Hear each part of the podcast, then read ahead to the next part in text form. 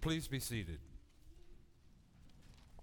If you have a Bible, now would be the best time to open it to the book of 2 Samuel.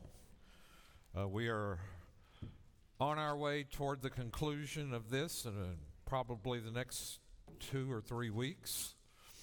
But today we are in chapter 19, and we are continuing with the life of David, a man after God's own heart. And it's been very interesting looking at David in this text. Today he returns back as king. He had a coup due to his son Absalom. Exercised a successful coup. David was in exile east of the Jordan River. And now he's going to return home, as it were. But he is faced with problems that are beyond any human ability to deal with. So in this text, we will see, as we begin reading in verse 9 of chapter 19, and I'll begin with the last of verse 8 here, as in the text. Now Israel had fled, every man to his own home. And all the people were arguing throughout all the tribes of Israel, saying, "The king delivered us from the hand of our enemies and saved us from the hand of the Philistines, and now he has fled out of the land from Absalom. But Absalom, whom we anointed over us, is dead in battle. Now, therefore, why do you say nothing about bringing the king back?" And King David sent this message to Zadok and Abiathar the priest. "Say to the elders of Judah, why should you be the last one to bring the king back to his house when the word of all Israel has come to the king? You are my brothers. You are my bone and my flesh. Why then should you be the last to bring back the king? And say to Amasa, are you not my bone and my flesh? God do so to me and more also, if you are not the commander of my army from now on in the place of Joab." And he swayed the heart of all the men of Judah as one man. So they sent word to the king, "Return, both you and all your servants."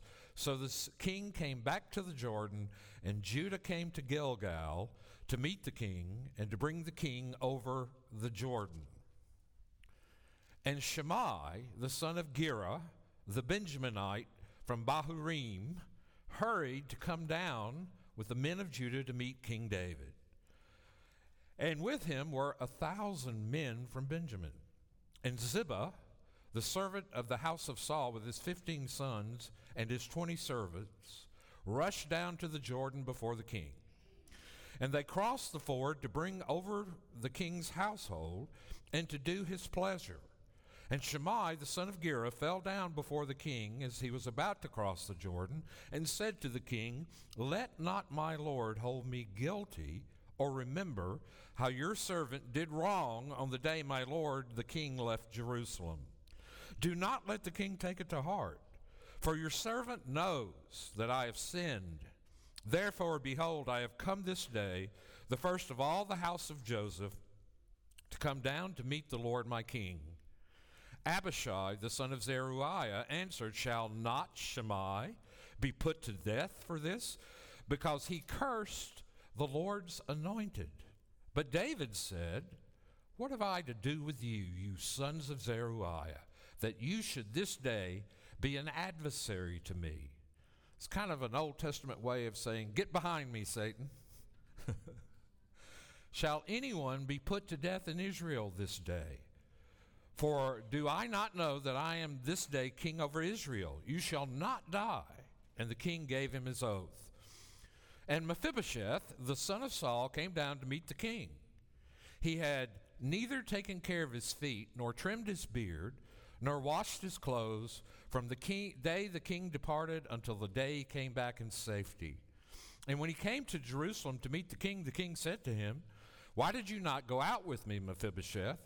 He answered, My lord, O king, my servant deceived me, for your servant said to him, I will saddle a donkey for myself, that I may ride on it and go with the king, for your servant is lame.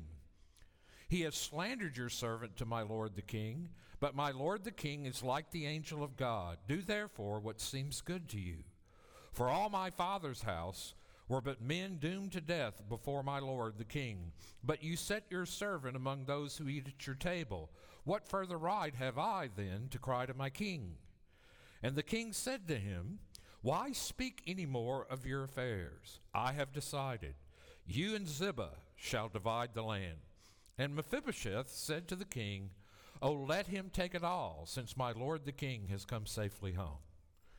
Now Barzillai the Gileadite had come down from Rogelim, and he went on with the king to the Jordan to escort him over the Jordan.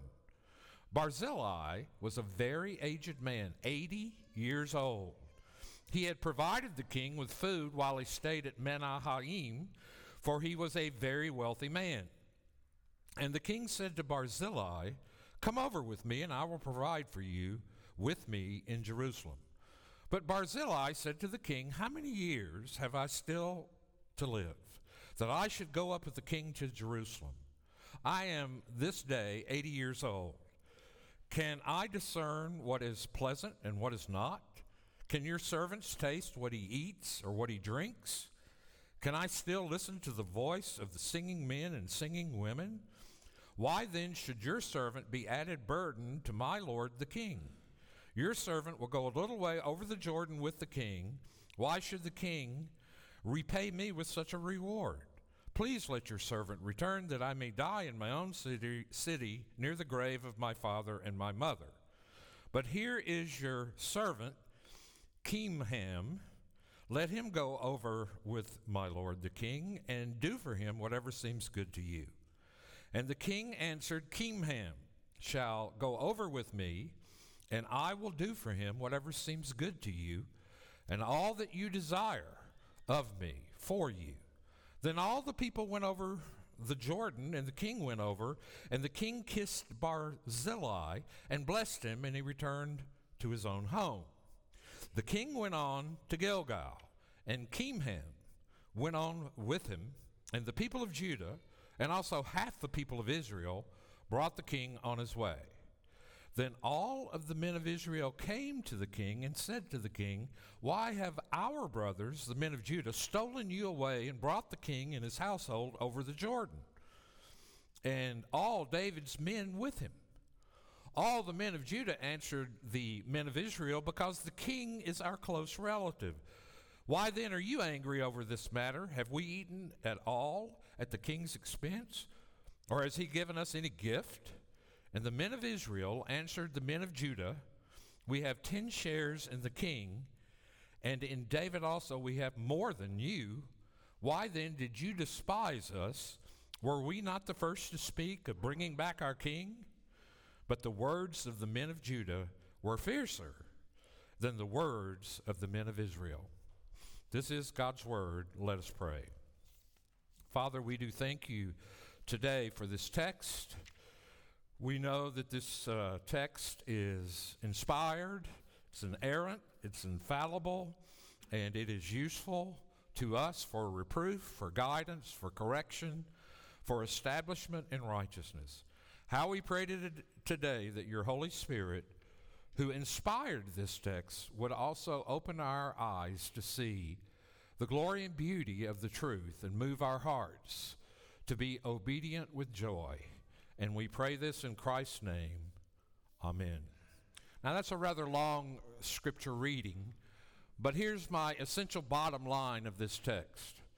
It's my essential bottom line about life altogether in this world. Were it not for the kingdom of God, and were it not for Jesus Christ holding all things together, this world would totally be gone. The church would be gone. The people of Israel would be gone. That's how messy things are. And they were messy then, just as they are messy now. That's about all about the best that humanity, apart from the inbreaking of the powers of the age to come, the kingdom of God, that's about how much hope we have. And I remember when I first planted this church in 1988, and in the year 1899, seems like it, in the year 1989, we had our first service. We had a good body gathered together. Things looked like everything was going great. And then all of a sudden, there were just rumors and division and people talking and things being said that were not true. I was approached by a group with 7 legal pages of everything that was wrong with me. And then it hurt my feelings. Now I would just laugh at it and say, is that all you got? Just 7 pages? But anyway, that all happened. And I remember going home with Pam after all this information. We had about 50 people leave the church. You know, they were saying things like, I slept till noon. I have never slept to noon in my whole life. I would love to sleep to noon, but I never, somehow that was on there. It's like they took our children in an isolation cell and interviewed them. What does your mom and dad really do? What do they really say behind closed doors? It was silly, but it hurt my feelings. But long story short, I remember looking at Pam saying, I don't think we're going to be here in about 3 or 4 months. I think this thing is done. I called the denomination. I said, I think this thing is done. I think we failed. I don't look for it to work at all. And I remember just feeling hopeless, sitting in a dark room at home, feeling like the ultimate failure, and just crying out to God. I was having a pity party, and my wife was gracious enough to attend the pity party and be there with me. And I remember just absolutely feeling like the only thing holding this church together is chewing gum, baling wire, and duct tape. And I'm running out all of that. And you know what? From that moment, from that low, it was as if the wind of God, the Holy Spirit, began to blow. And all of a sudden, out of all of that chaos and mess, formed one of the most beautiful churches I've ever been a part of.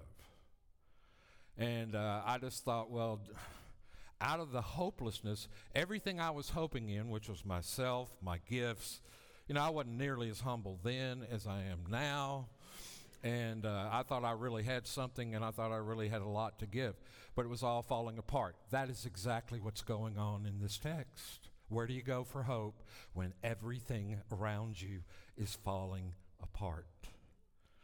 This nation already has within it the seeds of division, which ultimately happens the next king up, which is Solomon. It divides into the northern kingdom and the southern kingdom.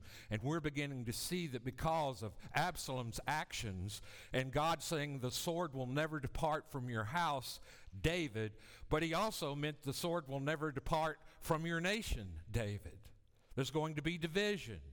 The Israelites, the northern tribes, were very upset that David here turns to the southern tribes and appears to give them first dibs on ushering him back. There were lots of questions in people's minds that they didn't have the answer to.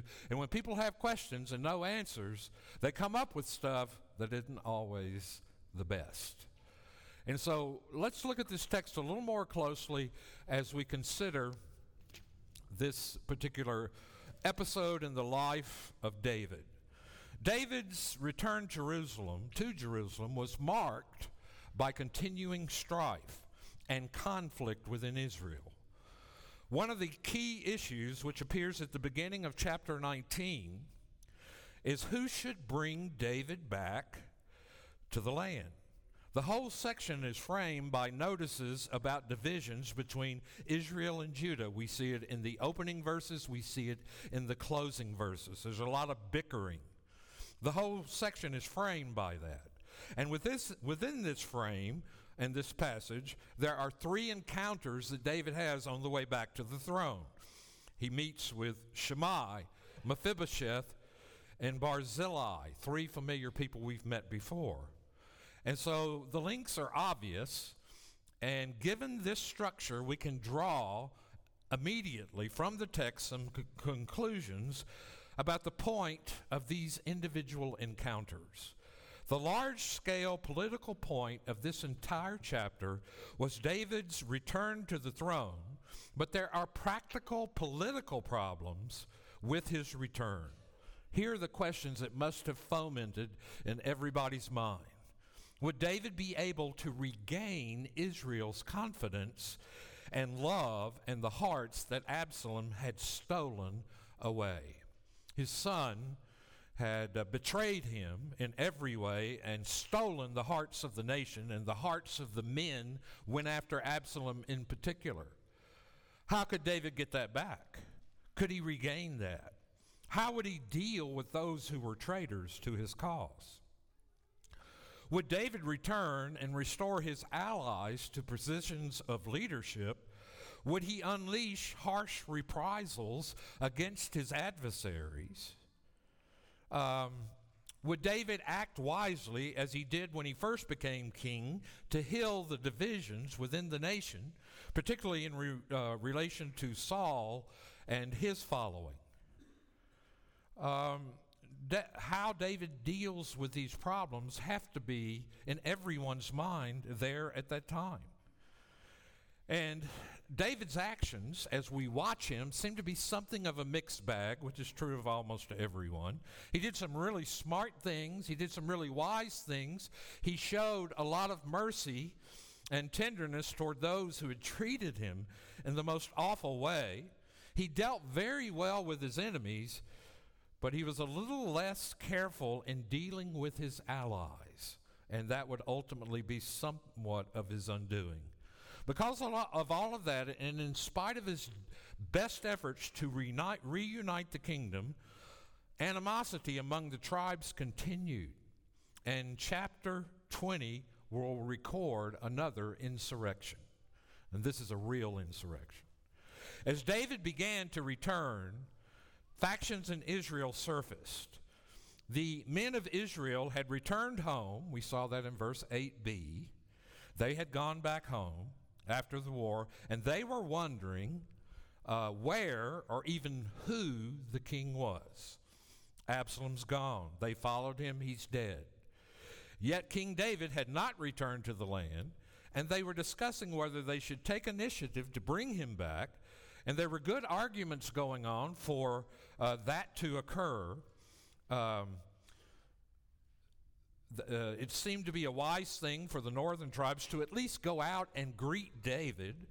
And if they were fearful of reprisals, receiving him back into the land would demonstrate their renewed loyalty and serve as sort of a pledge of allegiance.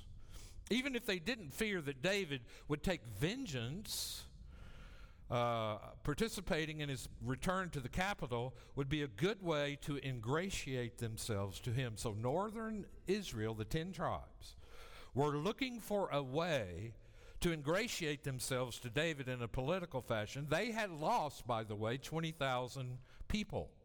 Some of their cousins, some of their families must have died in battle.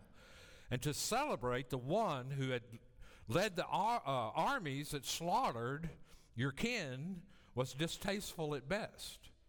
Unable to resolve these different considerations, the tribe of Israel remained where they were. Meanwhile, David appealed to the tribe of Judah. Now, scholars are pretty much divided over whether or not David's appeal to the tribe of Judah was a mistake. I would say the majority believe it was. Of course, the scholar I like the best is Ralph Davis, and he said it's naive to say that David made a mistake here. Let's talk about it. All the people that are in his upper echelon are from the tribes of Judah, and David himself was from the tribe of Judah.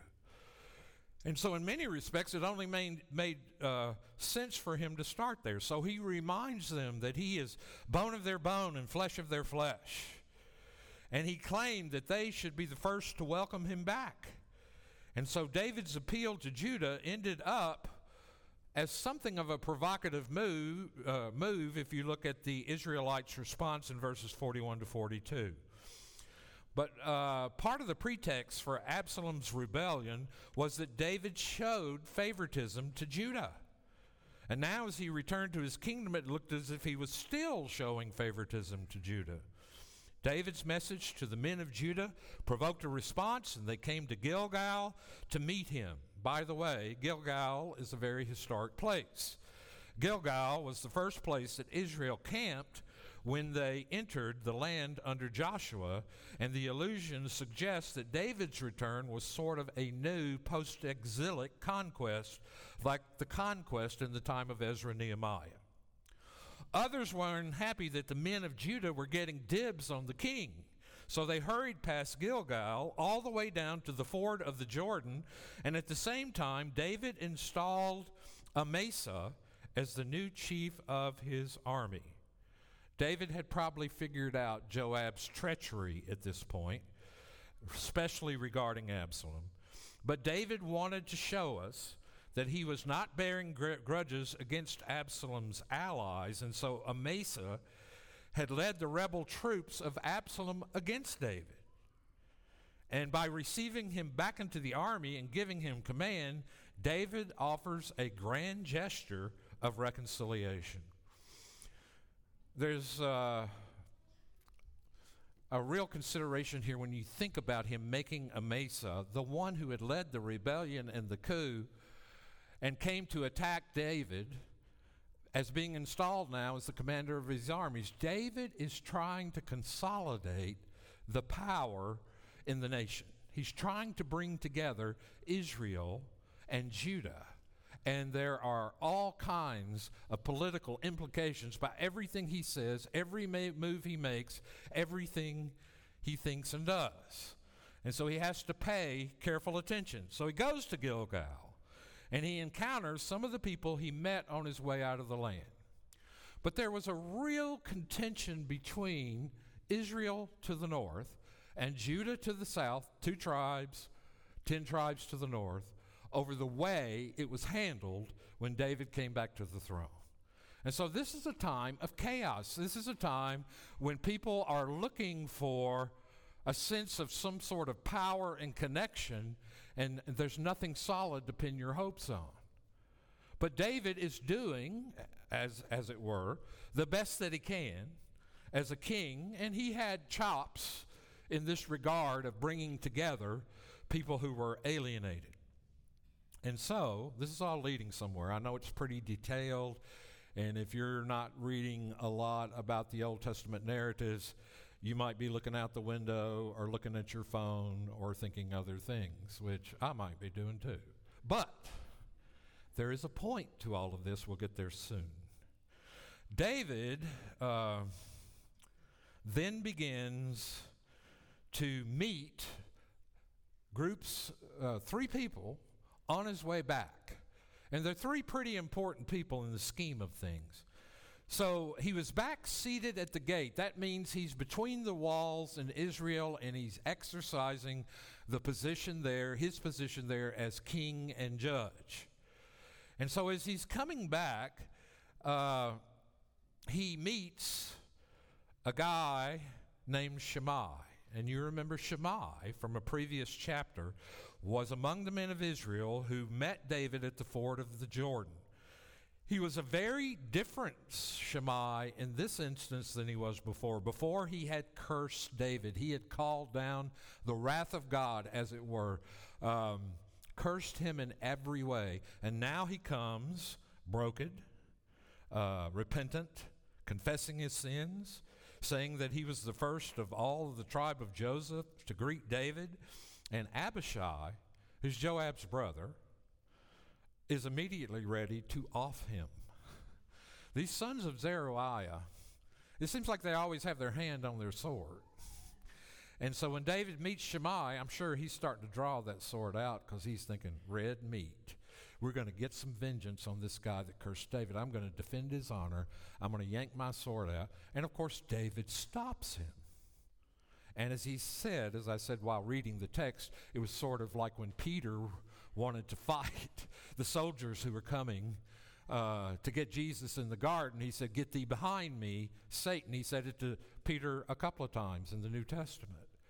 And that is essentially what David says. He said, let him have his word. And so Shimei comes to him with all kinds of apologies, bringing with him representation of the tribe of Joseph. And Abishai is something of a Satan figure here. And David felt that the day of victory is a day of mercy. To be sure, Abishai, according to the law of God in the Old Testament, had grounds for killing someone who had cursed the anointed one, the leader of Israel.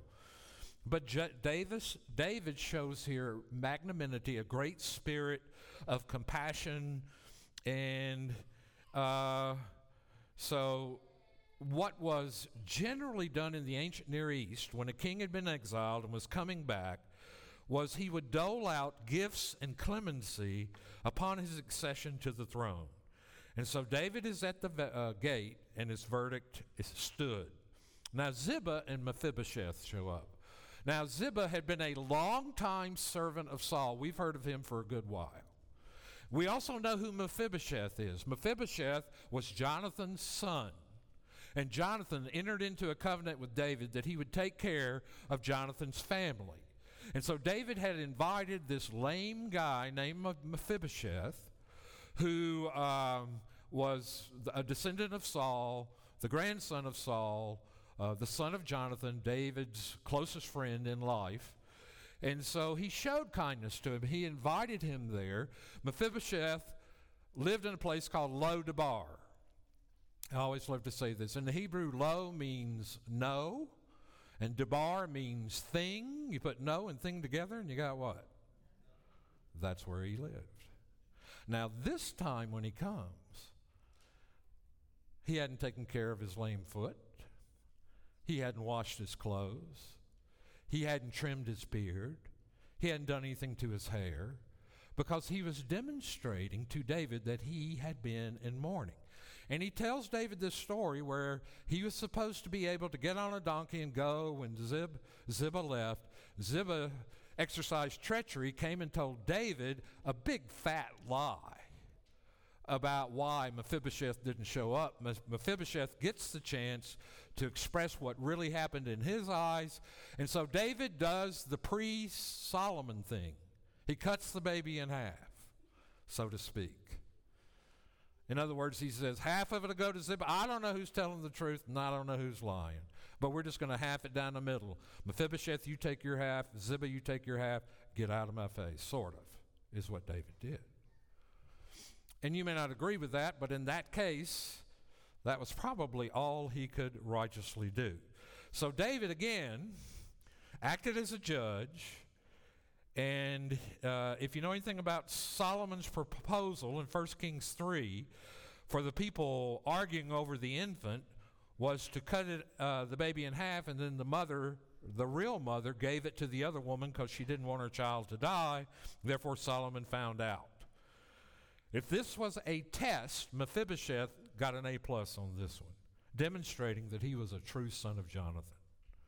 And then David's final encounter was with an old warrior, an old friend named Barzillai the Gileadite.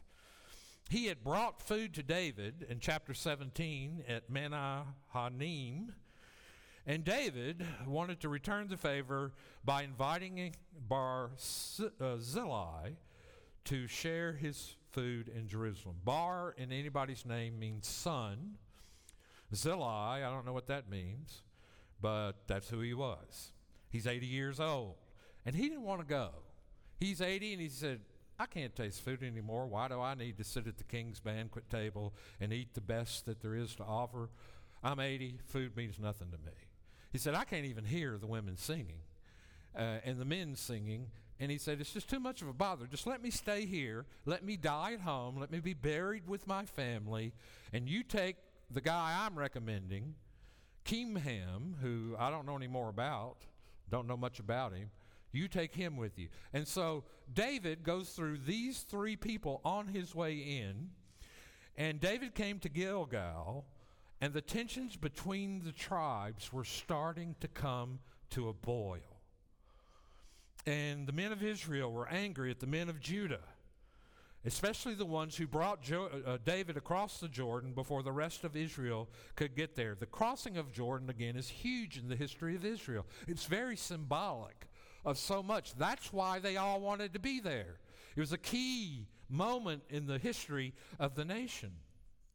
And yet, David went on with just a few of the tribes of Israel, but mostly the tribes of Judah. And so that is where we are. But how do we conclude a message like this? The story of David played a significant role in the apologetics for the first Christians in the first century. There was a big credibility gap that they suffered in their central claim that Jesus was God's promised king, for Jesus had lived his life on the margins, with no palace and no army. Most damning of all, his life ended in defeat and execution. How could anyone seriously ever believe that Jesus was the Messiah? Messiahs don't do that.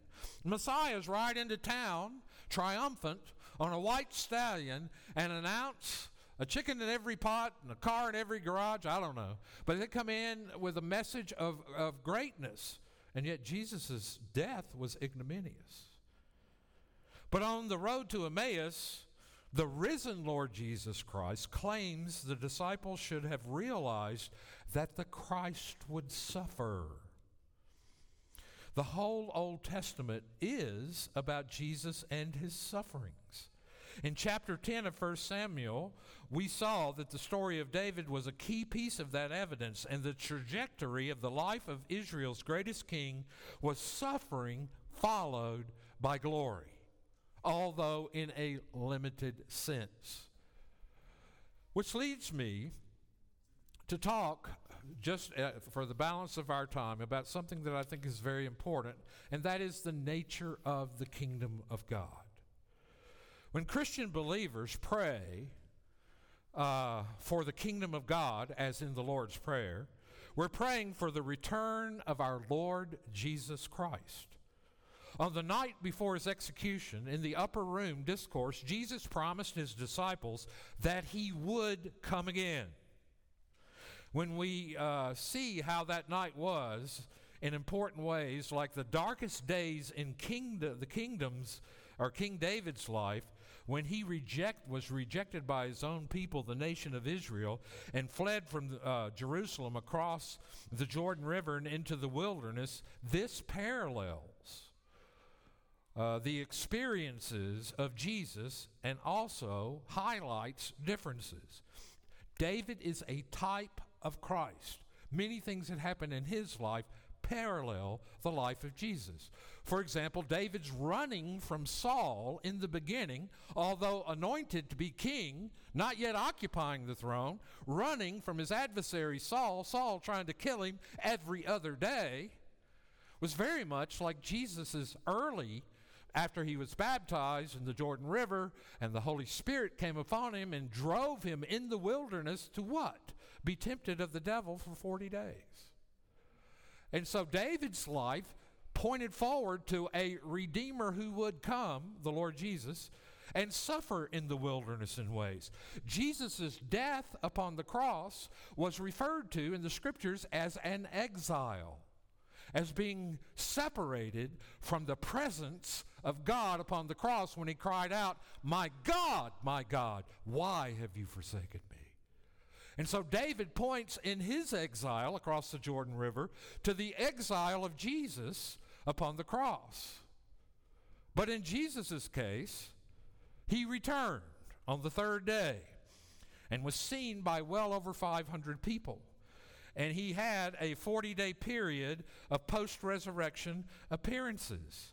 As we follow David's return to Jerusalem after the victory over Absalom and his rebellion, we now look at the promise that our King, the Lord Jesus, will come again. It's important to understand that this promise Jesus is making has already been substantially fulfilled, but not yet completely fulfilled. Jesus did come again in one respect to the disciples. On the third day after his death, he was raised from the dead, and he came to his disciples, who were all astonished to see him. This was the return of the king just as he promised. They saw him. They touched him. He ate with them. He appeared in rooms with them. I remember R.C. Sproul in seminary, somebody said, did Jesus walk through the wall? He said, I don't know. The text doesn't say it. It just said he appeared in the room. He says, you can make it walk on all fours if you want to, but he appeared in the room. And they knew he was alive. He was alive but different. And so Jesus, again, promised to come again, and thus the appearance to his disciples of the 40 days of his resurrection and ascension to heaven, Jesus promised, if anyone loves me, he will keep my word, my Father will love him, and we will come to him and make our home with him. He's talking here about the gift of the Holy Spirit, who indwells believers. This is the return of the King known that every Christian believer receives. It is the presence of Jesus by his Spirit indwelling our bodies. But there's more still. The return of our King in all of his glory is still a future event. You see, David's life is eschatological. It points to the end of all things. David tries as humanly possible. And the only reason that kingdom survives, the only reason anything survives, is to set the stage for the coming of the one who will make all things new. So what is our hope? Why do we even have anything resembling order and life? It is because the kingdom of God is now present in this world and ultimately will be brought to its fullness in the consummation when Christ returns and causes the heavenly city, the New Jerusalem, to descend upon this earth, and the new heavens and the new earth will be a reality we will participate in, and that is the underlying note and music that is underneath all of the scriptures. It's even in Genesis, by the way. Our hope is in the second coming of Jesus Christ. And that is why anything still exists. The fact that God is providentially bringing all things to a goal. And so when he ascended into heaven, he told his disciples he would come back in the same manner as they saw him go.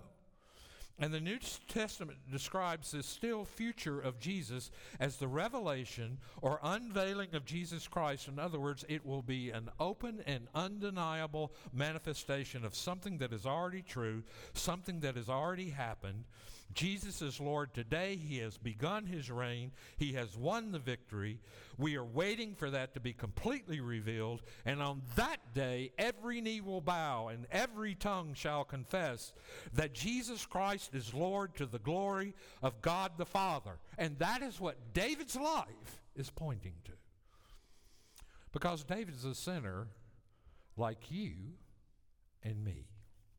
And you see it, don't you? You see the mess his family was? You see the mistakes he makes in his kingdom? You see what he did with Bathsheba? You see how he set up Uriah, the Hittite, had him killed? You see how he was a horrible father, a dysfunctional father who was passive and never engaged with his children, alienated, lost everything that a man would live for? David's not the answer. That kingdom is not the answer. That nation is not the answer. The answer is the one to whom Jesus is pointing. You ever get in your car going on a vacation or flying or whatever, and your kids ask you that interminable question, what? Are we there yet? Now, let's say you're driving to Disney World or Disneyland, and Anaheim's closer. And you begin to drive on the I-15, and you start seeing signs, billboards on the road that say Disneyland. And it's a big ad. Of course, your kids see it. Everybody gets excited that wants to go. But you don't pull your car over and stop at the sign, do you? The sign is simply a pointer to the ultimate reality. That's who David is. David is a sign. But the ultimate reality he's pointing to ain't in Anaheim. It's It's at the right hand of the Father in heaven, and he is coming. Nothing else has to happen. He could come imminently at any moment and change and radicalize everything. And so while all of this is a political controversy and civil unrest in this chapter, it's a picture of our culture. It's a picture of our world today, where there is little or no peace anywhere. And yet, the Prince of Peace will come, and he will usher in his kingdom. That, and that alone, is our hope. That's our hope. That doesn't mean we don't attempt great things for God. That doesn't mean we try to bring justice and try to bring the gospel to the world. Yes, we do those things, but we know underneath it all, our only hope is for King Jesus to come and fix this mess.